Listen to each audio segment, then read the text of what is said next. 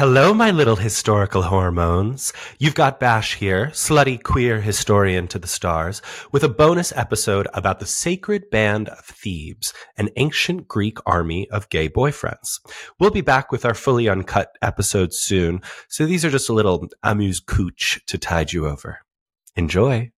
Time to blow oh, oh, your mind with historical homos. Okay. So you know when you're at the club and you see some hottie McHot hot, hot, suddenly you're super self-conscious. You want to come off cool, calm, collected, like a homosexual cucumber who does their taxes on time. Maybe you stop dancing like Britney alone in her house on Instagram and more like Britney in the year of our Lord 2000 AD. That gorgeous piece of ass could be your spouse by the end of the night, sweetie. Can't risk looking like a total turd until you've tricked them into marrying you. Let's face it, Boyfriends, girlfriends, lovers of all genders and juices act differently in front of one another. So often we want to present the best version of ourselves, and especially in front of other couples. That's why we go out in the first place, isn't it? To prove you've got a hot piece on your arm and that you guys are totally super kawaii plastic miss fantastic until you're safely back home filling your sweatpants with farts and other liqueous gases. Or gaseous liquids, as the case may be. What does all this have to do with queer history, you ask? Well, it turns out the crafty ancient Greeks knew all about these erotic motivations, and one city state used it to their advantage to build one of the most formidable fighting forces the Greeks had ever seen, the Sacred Band of Thebes. This army unit of 300 men consisted entirely of gay boyfriends, 150 couples, or 100 thruples, if we're being modern, who protected one another in battle and fought fiercely for their limp wristed lives. The Sacred Band were known for never faltering. And as an infantry unit, they were far from the most fearsome looking force around. No horses, no chariots, just spears and shields. And gay. But what better way to face your fears than with your lover at your side? The Thebans knew their homos wouldn't risk looking like little bitches in front of their hearts and cocks' deepest desires. Now, do you feel that moisture in your undercarriage? That means it's time to dive in and take a closer look. So come on in. The water is human temperature.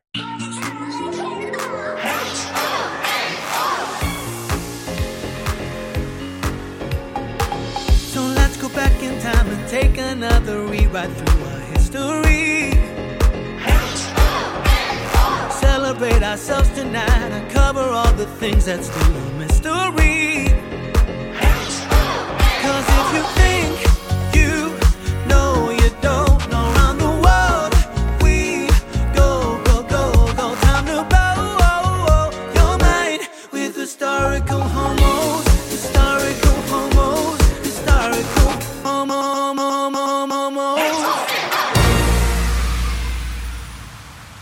talked about ancient Greek homosexuality in our first episode, which of course you've all watched on Dekkoo, gay streaming platform to the stars, or listened to on Apple, Spotify, etc. Plug, plug, plug. But in case you missed it, you homophobic toad, here's the crash course. The most common form of homosexuality we know about in ancient Greece was called pederasty.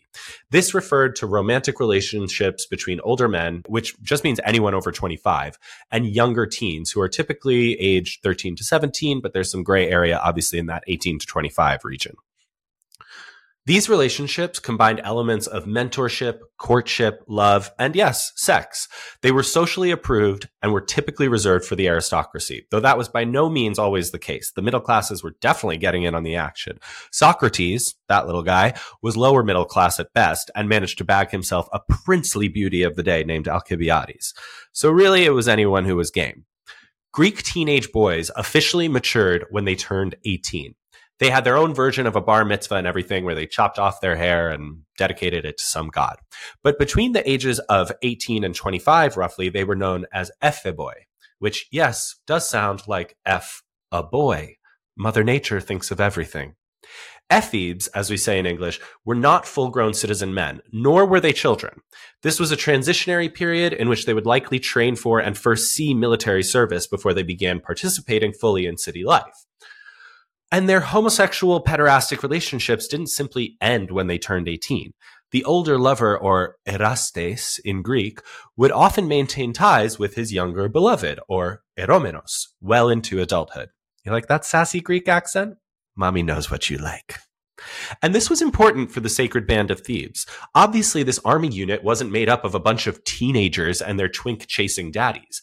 These were adult couples, effectively, who were in loving relationships with one another on a highly do ask, do tell basis.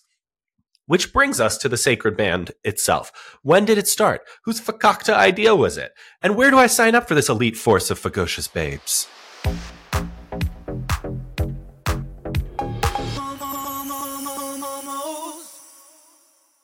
The Sacred Band of Thebes was founded at some point in the 4th century BC. That's the 300s BC for the mathematically challenged.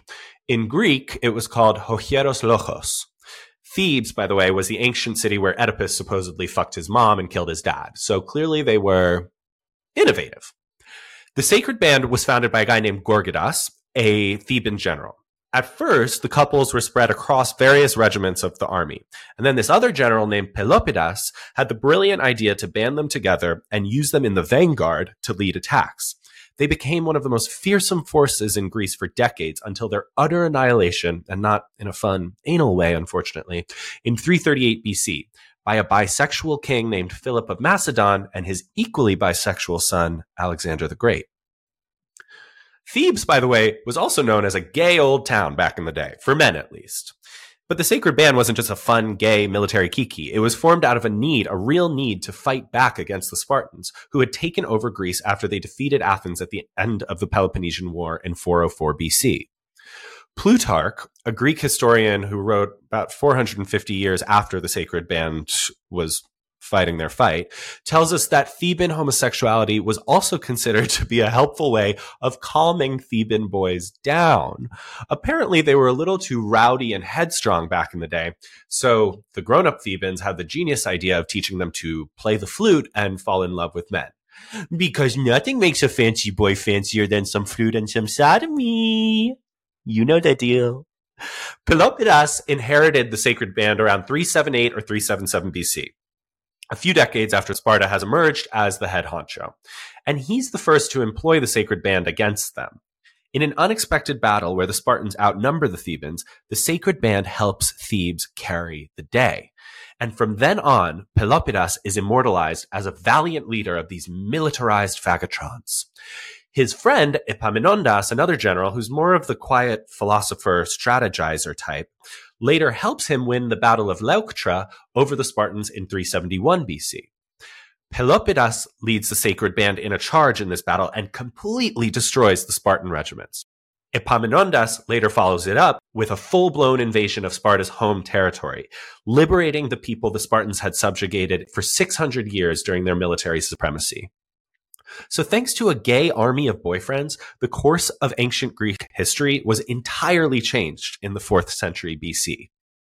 Thebes became the leading power in Greece, all because old Epaminondas was gay and organized. And by the way, we know he was totally gay because he never married and he had a longtime lover named Asopechos, who I think died on the battlefield, but he was one of our tribe. But Epaminondas wasn't like the others. He was benevolent. He didn't subjugate city states to Thebes' supremacy like Sparta and Athens had done to others. Epaminondas became that rare being in the history books, a Greek homosexual who isn't a totally murdering megalomaniac. Epaminondas died like a fucking baller after defeating the Spartans again at the Battle of Mantinea in 362 BC. He actually got speared in the chest, and when he was ready to die, he said, and I quote, it is time to die, and ordered his men to pull it out. Which is exactly how I want to go, though the cavity in question and the object of penetration may change. He was buried on the field with another one of his lovers, Cephisodorus. Another general, Pammenes, took over the sacred band and continues to lead them as an incredibly disciplined force. He's bringing Bob Fosse, he's bringing Alvin Ailey, and he was the one who formalized the motivation for the regiment arguing that arranging them around tribal or clan lines was stupid. Distant relatives don't care that much about each other, but, and I quote, a band that is held together by the friendship between lovers is indissoluble and not to be broken, since the lovers are ashamed to play the coward before their beloveds and the beloveds before their lovers, and both stand firm to protect each other. I mean, it's darkly brilliant. Now, just before Pammenes took over, a young Macedonian prince had been sent to live with the Thebans in the 360s. His name was Philip of Macedon, one day father to Alexander the Great. Philip lived with Pammenes and learned a lot about the latest military innovations and the benefits of a professional army. He then returned to his kingdom, to Macedon, and quickly set about copycatting, building his own army, and then eventually pushing his way south into Greece with big ambitions to unite what was essentially a fractured nation of city states by that point. Philip, this scheming little queen, repays Epaminondas and Pammenes by sending his own son Alexander down south to completely destroy the sacred band of Thebes, down to the last bottom. After this battle in 338 BC, the Battle of Chaeronea, Philip surveys the battlefield and apparently starts crying like a totally emotionally abusive, manipulative dick, saying that they died honorably and no one can ever question that. Maybe they just shouldn't have died at all, you toxic cunt. And in totally fair recompense, a giant statue of a lion was built on the field of Chaeronea to commemorate the fallen queers, because nothing says I'm sorry like a giant gay lion. It was rediscovered in 1818, actually, and eventually restored by an underground group of English homos known as the Order of Chaeronea in the early 20th century. And they required their own episode because it's a whole thing. But even more fascinating to me, excavations in the last century, in the 20th century, recovered the remains of 254 men laid out in seven rows, making Chaeronea the most fabulously haunted burial ground in history. Except for wherever they end up killing the Fab Five. But don't worry, Philip got his comeuppance. After getting involved in a confusing gay love triangle with two boys who were both named Pausanias, one of them stabs Philip to death at his daughter's wedding in front of the entire court. Because you don't fuck with the gay mafia.